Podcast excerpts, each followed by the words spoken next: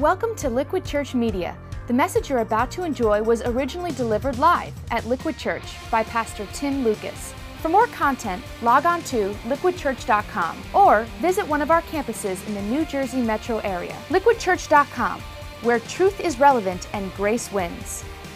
All right, hey, welcome to Liquid, everyone. I'm uh, Pastor Tim. Glad you're here for week two of our series, Last Words. And uh, we need to welcome our brothers and sisters who are joining us in Nutley, New Brunswick, and Mountainside, as well as some new friends who are joining us for this special series in Garwood, New Jersey. Would you welcome our new friends, brothers and sisters? Glad you're with us, or if you're listening or watching online, glad you're here.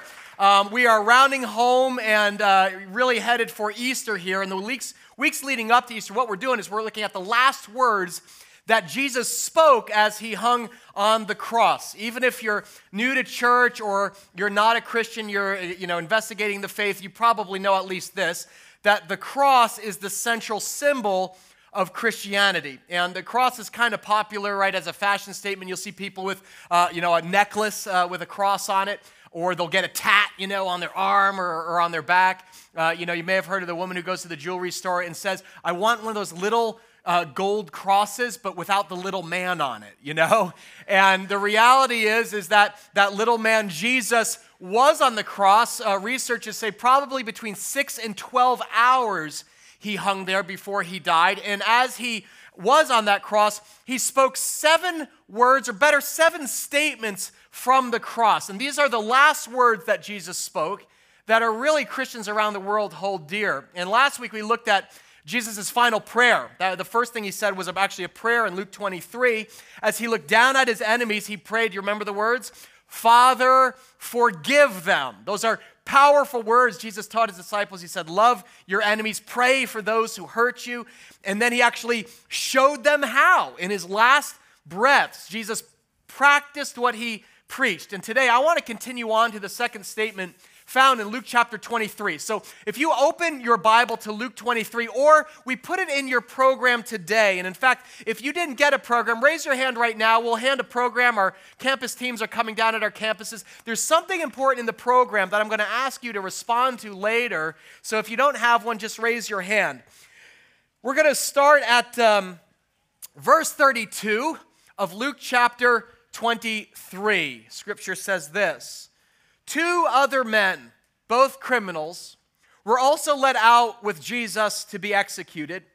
And when they came to the place called the skull, they crucified Jesus there, along with the criminals, one on his right, the other on his left. And we'll stop right there just because the, the skull, kind of a, like it's, it's a very menacing name. The skull was actually the shape of a hill. It was called Golgotha. It was a small hill right outside the gates of Jerusalem. And the Romans chose it as an execution site because it was high above, and anyone traveling along the main road would look up and they'd see criminals being put to death. And it was a warning to say, hey, this is what happens if you defy Rome. So the skull is here, and this is interesting two criminals, one on the right and the left. And then Jesus said, Father, forgive them, for they do not know what they're doing.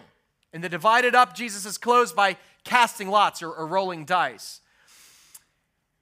The people stood watching, and even the rulers sneered at him. And they said, He saved others. Let him save himself if he's God's Messiah, the chosen one. The soldiers also came up and mocked him. They offered him wine vinegar. They said, Yeah, if you're the king of the Jews, save yourself. And there was a written notice above him which read, This is the king of the Jews. Now, one of the criminals who hung there hurled insults at Jesus. Aren't you the Messiah? Save yourself and us. But the other criminal rebuked him. Don't you fear God, he said, since you're under the same sentence. We're punished justly, for we're getting what our deeds deserve. But this man has done nothing wrong. And then he said, Jesus, remember me when you come into your kingdom.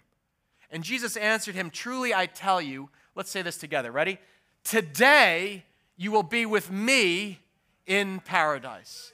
Let's pray. Father, we thank you right now for the reading of your word. I ask that you'd send the Holy Spirit just to make it come alive in our heart in a new way. We thank you for the cross and just the assurance of salvation you offer to any man or woman who comes to you humbly in faith. I ask the Holy Spirit now would just um, touch and, and bring the truth to bear under every man and woman in this room, listening at our campuses under the sound of my voice, may we see the love of Christ and experience it in a fresh way. I actually pray in particular, Father, right now for those who may feel distant from you today. Maybe there are people here who don't even feel they belong in church, but today is their day. You, you brought them here for a reason, and your arms are open wide. So we ask just a, a wave of salvation to break over this church as we respond to your word. In Jesus' name, everyone said, Amen. All right. Key phrase today, you will be with me. It's an amazing promise, isn't it? One of Jesus' last words on the cross. On Tuesday, I was driving uh, home on 287, Route 287. I got stuck in traffic around Parsippany, kind of bumper to bumper standstill. And I assumed it had to do with all the potholes, you know, that are coming out. Anybody have potholes by their, by their house, right? Like the snow's melting away, and there are these, these giant crater-sized, you know, potholes. You know, I drove by one uh, this morning. I, you know, I looked inside. There was a Prius. I'm like, wow, you know, that's like, he deserved it, you know. So, so uh, sorry. So I'm, so I'm stuck on 287 and, you know, four lanes, not moving one inch, and we're just sitting there. And I see this tow truck come screaming down the shoulder, and it's got its lights on. And I realize, oh man, it's going to be a while. So I actually, you know, I get my phone, I text my wife, I'm like, you know, I'm going to be late. And um, after about 20 minutes, we start inching forward. And I can see now there's a tow truck stopped, and there's a vehicle, like an SUV in front. I can't see the full thing. And, uh, and, you know, we're still inching, and then this police cruiser comes ripping down the shoulder with its lights on. The cop gets out, he's kind of directing traffic. And then I hear choppers, and I, I, look up, and there's a helicopter. Channel 2 News is hovering there. Oh, and then there's another helicopter, Channel 4 News and everything. And after another 15 minutes, I inched by the car, and this is what I saw. An SUV had actually plowed into and under a tractor trailer. Horrible scene. Fire and rescue on scene. They were using the jaws of life trying to pry it open. But even as we inched by, you realized survival was unlikely. So the next morning, I go online, you know, to see if I could find out what happened and found the article. The newspaper said fatal crash on Route 287. And the driver died instantly the, the moment his, his car impacted the truck. But there was no sign, the police said, of any drugs. It was, the cause was not alcohol use. They said it wasn't even weather related. What was the suspected cause of crash? Texting. 41 year old father who took one moment to look down and text his last words to somebody he loved. Maybe his wife, maybe his kids, I don't know. Tragic. Sobering reminder of how texting is deadly while driving, but there were no other details of, of this man's death. I don't know if he was religious. I don't know if he went to church, but it got me thinking about how life can like change in an instant, can it? One moment you're driving home from di- for dinner, and the next moment you're departing for eternity. And I got thinking, like, I wonder what his last words were that he, you know, he typed. I mean, did, did he even know God? Did, would, did he personally hear the promise of Luke 23? Today you'll be with me in paradise. See, Jesus was not the only man on the skull to speak last words.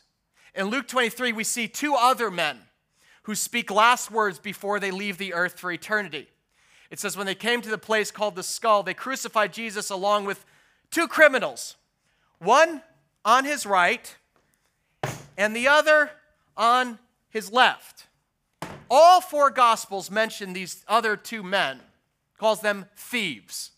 And it says that they actually spoke from their crosses too. They actually were both cursing Jesus at one point, Matthew says. And you may say, well, that's a terrible thing. Why was it arranged that way? Why did God allow his son to die between two criminals? Why did the soldiers line it up that way? And the answer is it was intentional. Because God's word actually says it was supposed to happen that way because it was a prophecy. 750 years earlier, before this moment, Isaiah predicted this. In Isaiah 53, he wrote this in the Old Testament. He said, The Savior poured out his life unto death, and he was what? Numbered with the transgressors, meaning he would be lined up alongside other sinners. For he bore the sin of many, Jesus carried our sin, and made intercession or prayed for the transgressors. And we saw how Jesus fulfilled that prophecy last week by actually praying for his enemies. But this was prophesied or predicted 750 years before. In other words, it was part of God's plan to allow Jesus to suffer and die between two thugs. Now, I want you to catch this and don't ever forget it. If you're here today and you're like, man, I've been turned off by organized religion, me too. Jesus too. Notice something about Jesus Christ. Jesus did not die in a cathedral between two candles. He died on a cross between two criminals, one on his right and the other on his left. And it was part of God's plan to have three crosses on the hill that day. And we meet three men in the final moments before they leave the earth. Today was their last day. In fact, this was probably their last breath on the earth before they passed into eternity. And let me ask you this question I mean, if you knew today was your last day, what would you be thinking? Your thoughts would probably naturally turn from earth to eternity, and you'd be thinking, like, well, you know, what, what's waiting for me after death? Where, where, where am I going? What kind, of, what kind of life have I lived? I, I have no idea if the, the father who was texting had a split second to consider that before he left this world. I don't know if he was a good man or if he was a bad man. But when we look at these two men, we see a contrast. Why did one man die next to Jesus and go to hell? While the other man died next to Jesus and went to heaven or paradise, as Jesus refers to heaven. Both were in, very close to Jesus, both had equal opportunity to speak to Jesus, but each had a completely different outcome. The guy on this cross died in his sin, and the guy on this cross died to his sin, and the man in the middle died for both of them. What do you do with the middle man? One goes to paradise, one to punishment. Why is that? Don't you want to understand that? I want to know that. I was reading it this week, and I was like, if today was my last day, I'd want to know for certain that I'd be in paradise with Jesus. What made the difference here? Let's start with what these men had in common because if you look in the text, it says that both men were thieves, um, but Matthew calls them actually violent robbers, which simply means that they were street thugs. The Romans didn't execute people for stealing Mentos, okay? For shoplifting. That's not who these guys are. These are actually violent criminals who got the death penalty. In our culture, it might be the guys you see on the news who, you know, who carjack people, you know, carjackers in Camden. They hold a gun, they pistol whip the driver, they jump in and drive away. If you're new to New Jersey, welcome. You know, carjacking capital of the world. These men were hardened criminals. They weren't shoplifters. They probably had mugged women, jumped travelers, robbed people's homes until finally said, Rome said, We've had enough. They've got to be put down like dogs. And so they condemned these men to death. That's the kind of thugs they were. So violent, so hardened, they both got the death penalty. They, both men had been hauled before a court of law and declared guilty. Now, before you judge them too harshly, understand something. Their guilt is a representation of our guilt. We learned this last week. Anytime we look at the cross and are tempted to judge those who crucified Jesus, the jealous Jews, the raging Romans, the crooked court system, we have to stop and acknowledge actually, we're all guilty in the eyes of God. Their guilt is a picture of our guilt. And you may think, well, yeah, wait, wait, wait, I've never attacked anyone, Tim. I, have I've never ripped anyone off. But one of the things that got Jesus crucified is that he offended people by how he expanded the definition of sin and said it's actually about your heart. Jesus said, uh, You've heard it said, uh, you know, do not m- murder. But I tell you, if you're angry with your brother and you say, What a jerk, you've committed murder in your heart. According to that standard, I killed six people at Starbucks standing in line this morning. Confession. Jesus said, You've heard it said, don't sleep with your neighbor's wife. But I'm telling you, even if you have lustful thoughts about another man or woman, you've committed adultery in your heart. I mean, with the stakes raised that high, who's innocent? I'm a pastor, I'm guilty. I have to sit and take my place on one of these crosses alongside Jesus because their guilt is my guilt. 1 John 1 8 says this If we claim to be without sin, we deceive ourselves, and the truth is not in us. See, what we do is we, we compare with the person sitting next to us. If you look down your row and you, you may think, like, well, you know, I've made some mistakes, but I'm not as bad as him or her. I know that's what some of you are thinking. In fact, turn to the person next to you and say, at least I'm not as bad as you. Do it. Go ahead, do it. All right? Very good. Now you're lying. it's the wrong comparison. It's the wrong comparison because, because compared to God's standard, every single one of us falls short of perfection. What's God's ideal of perfection? Answer Jesus, the middleman on the cross, the sinless Son of God, the only human being to ever walk the face of the earth and never sin. He was born with a divine nature, not a sin nature like you and I have. He was begotten of God, and that means he was holy, he was pure, he was innocent, he was blameless. He obeyed God at every turn, his Father. In fact, Jesus' life was so straight that it made ours look so crooked and bent in comparison, we killed him. We murdered God's Son. That's the reality of Golgotha. That's Skull Hill, where two thieves represent two thugs, two men, both guilty, both condemned to die. Today was their last day. But what's interesting to me is the different response that each of them had to the middleman. Because one of them, we don't know why, was suddenly like awakened to his guilt before God. Look at verse 39. It says, One of the criminals who hung there hurled insults at him. Aren't you the Messiah? Save yourself and us. But the other criminal rebuked him. Don't you fear God, he said. He says, You're under the same sentence.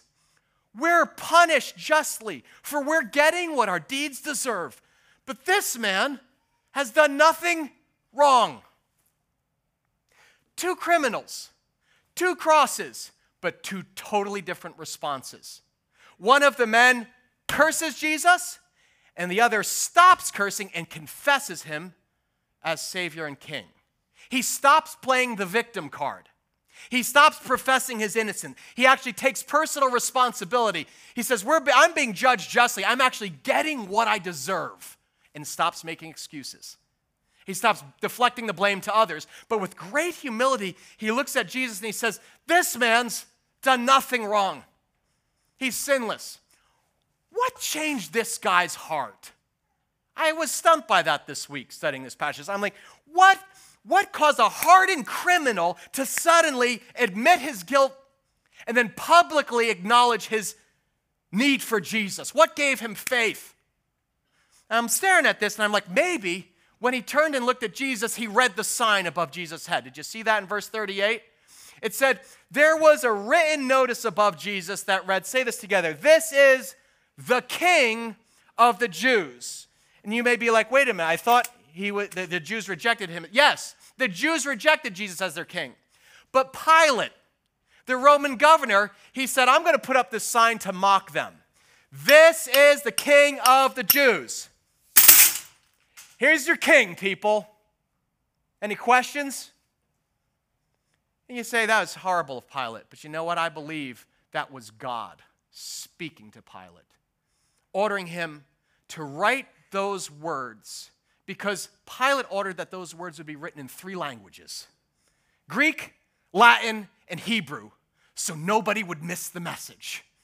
In essence, Pilate, under the Holy Spirit, wrote the first gospel tract in human history. He put up a trilingual billboard testifying to who Jesus really was. And as that criminal craned his neck, he read, Jesus, King. And, and he looks into the bloody face of Jesus and I think he's struck at this moment, struck by the truth of what his life was and who Jesus is. And so he prays this prayer. His last words on earth, he, he prays a prayer. Then he said, Listen, look at this prayer Jesus, remember me when you come into your kingdom. The man who spoke those last words was demonstrating some amazing faith. Because I'm like, the last thing Jesus looks like at this moment is a king. He's stripped, he's a bloody wreck, and he's being executed in public. Obviously, he has no power, which kings do. Obviously, he has no authority, and obviously, he had lost his crown. I mean, I want you to picture Jesus in your head at this moment. If Jesus is a king, then his throne is a cross. If Jesus is a king, then his crown is made of thorns. If Jesus is a king, then his, his royal scepter is a Roman spike. if Jesus is a king, then his royal court is a crowd crying out for his blood. Jesus did not look like a king at this moment. Is this your king? Stretched out on a cross with a, a nail in each hand, stripped naked on Skull Hill? Two thieves on either side, and he looked just like them broken, condemned to death. And yet, this thug, this so called thief, has the faith to say, Jesus, remember me when you come into your what? Your kingdom. He looks at this guy and he calls him a king. That's amazing faith. What, what happened in his heart? That he actually looked at Jesus past the shame of the cross to Jesus' future glory. And in a moment like that, his life changed. He became a Christian. He had the promise of heaven, which would be seconds away. I mean, I look at that and I think that's amazing. Conversion can happen like that, life can change like that. I talk to people who say, well, you know, I'm in the process, Tim, of investigating Jesus, and I think I'm in the, I'm in the process of conversion. Uh, that's fine. Uh, but there, you can be converted like that. You can give your life to Jesus Christ and have the guarantee and assurance of salvation like that in an instant. That's what happened with him. What gave this criminal this, this burst of faith? You know what it was? The Holy Spirit spoke to his heart convicted him of his sin, and convinced him of the truth of who Jesus is, of his need for a Savior. He didn't just say, I think that's God's Son. He said, This is God's Son, and He's dying for me. This is because of me, and it is for me. And Jesus became very personal in that moment. That's what the Holy Spirit does. He, he convicts our conscience and then he convinces us of the truth. And you don't see, people can go to church for a long time and say, you know, I like Jesus, I think that's important. I think this is that moment where it moves from your head to your heart and you say, That is his body broken for me. That's his blood shed for me. And the thief responds, Watch. One receives Jesus and the other rejects him. Two criminals, two crosses, both see and hear the same thing, and they have two opposite responses. One receives Christ as his king, and the other rejects Jesus. And this is a mystery to me. Why, it, why, why is that? Because I know the Holy Spirit is speaking directly to some of you in this room. And He's saying, actually, today is your day. What will you do with Jesus today? Will you receive Him or reject Him? I mean, if today was your last day, you'd want to make that decision, wouldn't you? And what will happen today is some of you are going to say, Yes, I will receive Jesus. As we had people at our last service, incredible. And some will say, No thanks reject him outright. I've never understood this. It is a mystery to me. Every Sunday, we have all these liquid services, and everybody sings the same songs, everybody hears the same message. The same gospel, the same Holy Spirit is present and working and moving and convicting, and some will receive Jesus and some will reject Jesus. And it's a choice every single one of us has to face. To re- what do you do with the middleman? You receive or reject two criminals, two crosses. And their response seals their eternity, right? One goes to hell, and the other goes to heaven or paradise to be with Jesus forever. Stark contrast, and it's meant to be. Let me tell you what you're feeling and then what I decided to do about it. I realized as I was sharing this, writing this message this week, this is, this is heavy. Whoa. I was like, this is a tense, heavy message. And this is the moment in a sermon that I typically then tell a story or a funny joke to lighten things up. And I had a great video to show you from Jimmy Fallon to just ease the tension a little bit. But as I was writing this and confronted with the truth of God's word, I decided I'm not going to play the video. You know why?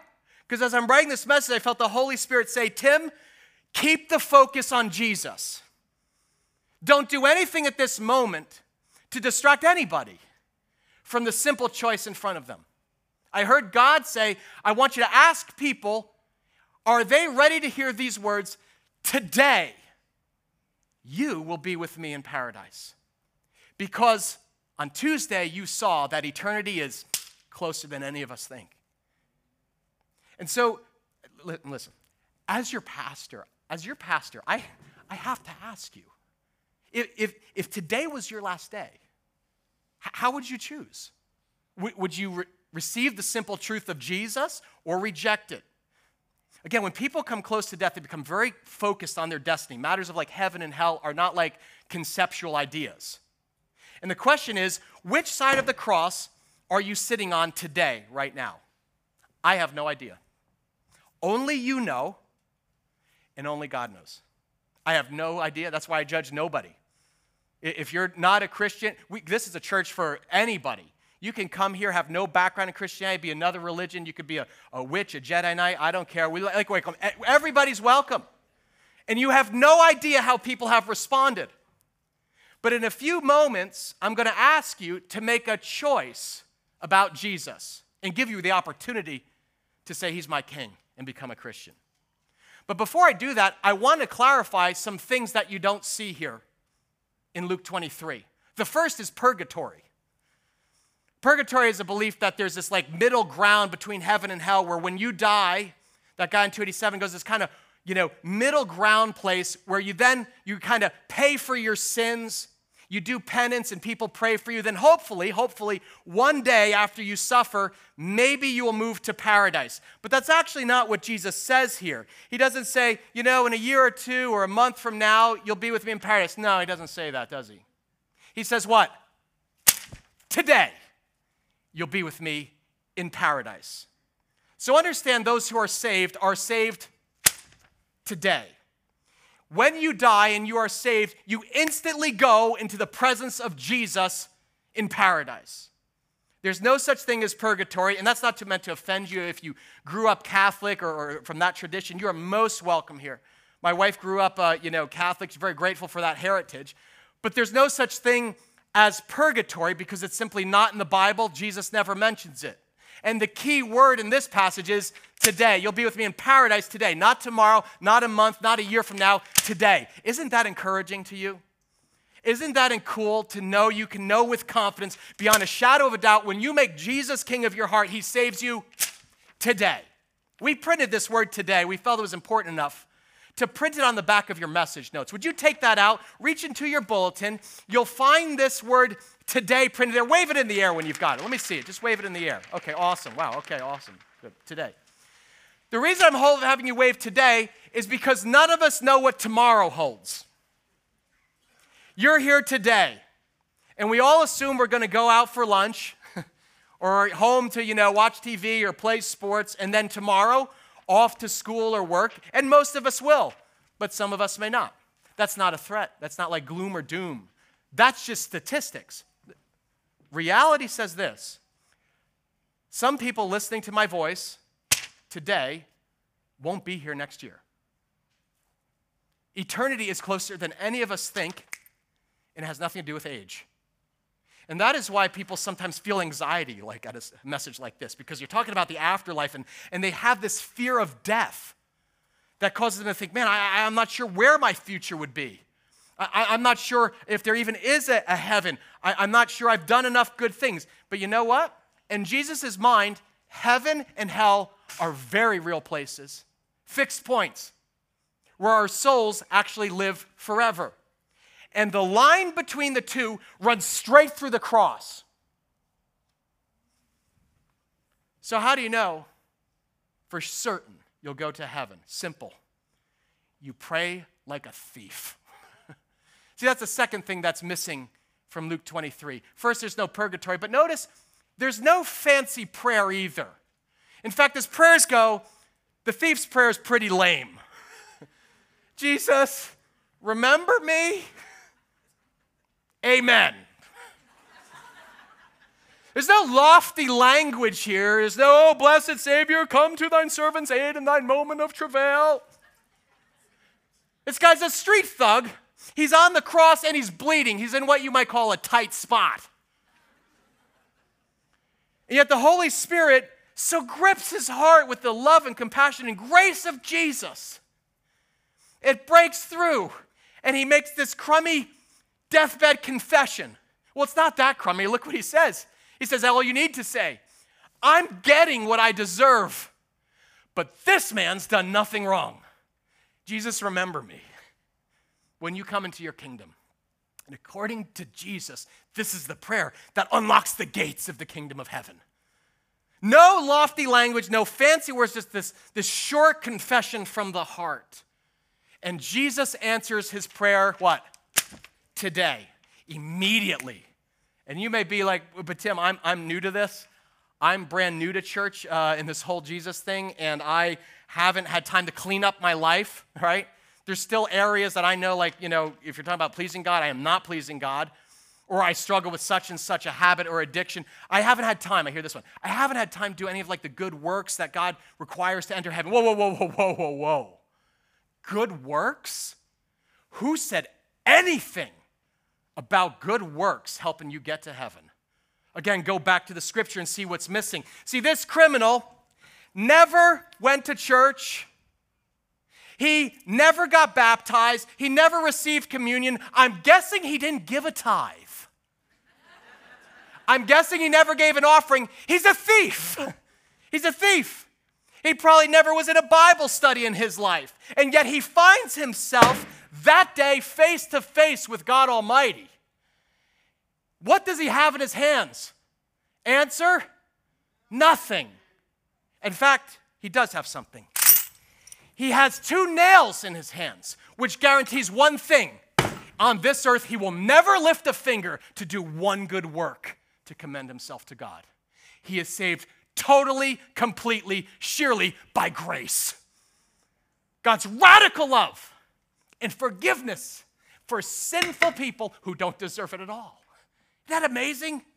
Listen to me. If you're here and you're struggling with things that you've done, you carry guilt for things that even you do, understand this. There is more grace in God's heart than sin in your past.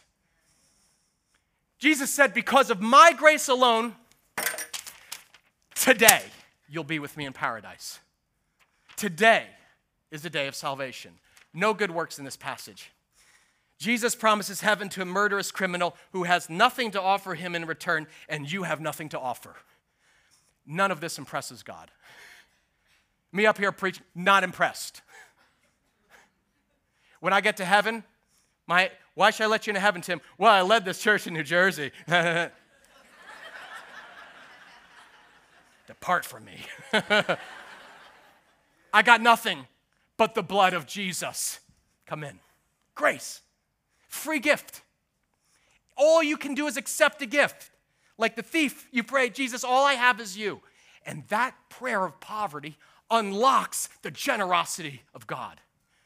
Of course, it's important to go to church, to get baptized, to read your Bible. Of course, it's important to serve the poor. And of course, God wants you to do all sorts of things out of love for Him, but here's the trick you will never do them out of love until you receive His love. His radical grace, which comes straight from the cross of Christ. 1 John 4:10 says this, "This is love, not that we love God, but he loved us and sent his son as an atoning sacrifice for our sins." So the truth is this, if you're sitting here today and you're trusting in anything other than the middleman, Jesus for salvation, you're not really saved. You're religious, but you're not saved. Let me put this in a way that you will never forget Jesus plus anything equals nothing. if good works earned our way into heaven, it means Jesus died for nothing. The Bible says salvation is by grace alone, through faith alone. And if you add anything to it, it's man made religion garbage. Jesus plus anything equals nothing. On the other hand, here's the good news. Here's, the, here's what the thief got. Listen Jesus plus nothing equals everything. If you trust solely in faith in the grace of Jesus Christ, you get everything. When you admit your guilt and acknowledge your need, what does God do?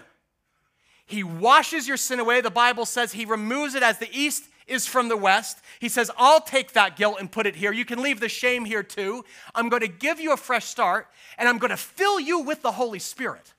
Jesus is going to come live inside of you, and you will have the assurance, the guarantee of the promise of heaven. Jesus says, I don't care who you are, where you've been, or what you've done. I tell you the truth. Today, you'll be with me in paradise. Jesus plus nothing equals everything. Can I ask you this? Do you have that confidence? Do you have that rock solid assurance that beyond a shadow of a doubt, if today was your last day, you would see Jesus face to face in paradise.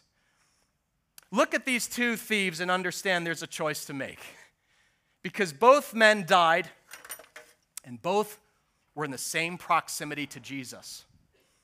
Maybe you've been coming to Liquid for a few months and you said, Man, I'm really enjoying this church. I'm, I'm, uh, this, is, this is a moment for you because one received Jesus and the other rejected him. Has it occurred to you that one made a decision and it changed his eternal future forever? I want you to imagine this.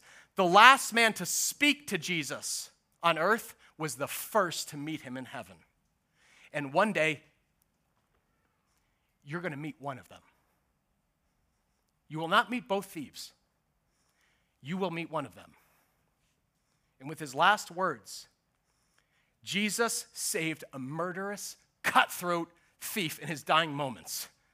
And friends, this, this is God's way of saying, I'll save anyone, anywhere, anytime. There is no sin in your past that is not overwhelmed by the grace of God. It's never too late or too soon. You are never beyond the grip of grace. Amen? But if you get to choose, let today be that day. And I'm going to give you a chance to make that choice today, to actually make Jesus your king and receive salvation. What that means is I'm going to become a Christian. I'm going to give my life to Jesus, admit my guilt and need for a Savior, and He's going to be my king. He's going to have authority and power over my life, and I'm going to give Him my obedience. Because I know the Holy Spirit has been speaking to some of you. It's not just today, He's been speaking to you from a, a long time, but today's the day. And today is the day that you cross over. You're going to cross over from death to life with Jesus. You will leave here never feeling the guilt or carrying the shame again. And you can leave here and say, I don't actually have to fear dying ever again. And if you can't point to a day in your life where you know beyond a shadow of a doubt, you ask Jesus to save you, this is your day. And if you're like, well, yes, that's me, but what do I do? It's easy. You pray like a criminal. You simply, from the heart, you admit your sin and you ask Jesus to be your king, to save you. And I'm going to lead you in a very simple prayer to do that. And if that is your prayer to receive Christ for the first time, I'm going to ask you to hold up your sign that says today. I'll, only I'll see it, your campus pastor will see it. But what I'd like to do right now is ask all our campuses just to bow our heads for prayer, and then I'm going to lead you in a simple prayer to invite Christ into your life. Holy Spirit, we invite you now. I ask for the Spirit of Jesus, which is alive and working and convicting men and women everywhere of the truth of God Right now, Holy Spirit, would you just convince and convict men and women of this truth? Give them the courage right now, Father God, to pray these words to make Jesus Christ their King. With all heads bowed, we're still praying together. If you're here and you're saying, Today is my day, I'm going to receive Christ, I'm going to settle this once and for all, would you just hold up your sign right now? Just hold it up so that I can see it, your campus pastor. Praise God for you. Four people over here, two in the back. Praise God. God bless you. Keep it up. Just hold it up. I'm going to lead you in a prayer. Three more over here. Praise God for you. Today's your day of salvation. Gates of heaven opening. Praise God. Okay, if you're holding this up, you can simply pray these words out loud after me. I'll pray them, then you say them out loud. Ready? We're going to do it together. Ready to pray? Here we go. Jesus, remember me today. Jesus, remember me today. I give you my life today. I turn from my sin today, and I put my faith in you. Jesus, thank you for loving me and dying so I can live forever. I receive you as my King today. Father God, you have heard the prayers of men and women at all of our campuses. Some are even praying maybe online or in their heart right now. God, send the Holy Spirit, confirm right now take their guilt, their shame, nail it to this cross, let them leave here forgiven and free and convinced of their eternity now with you. You have them securely in your hand, and they are members of your family, never to fear again. We ask that in the name and power of Jesus. Everyone said together, Amen. Would you look up? Praise God. Give them a hand to the brothers and sisters. Thank God for you, man. That's awesome. That's an awesome thing. Today's your day. Today is your day. Thanks for listening to Liquid Church Media. If you were inspired or challenged by today's message, we hope you'll tell a friend. For more content, log on to liquidchurch.com or visit one of our campuses in the New Jersey metro area. Liquidchurch.com, where truth is relevant and grace wins.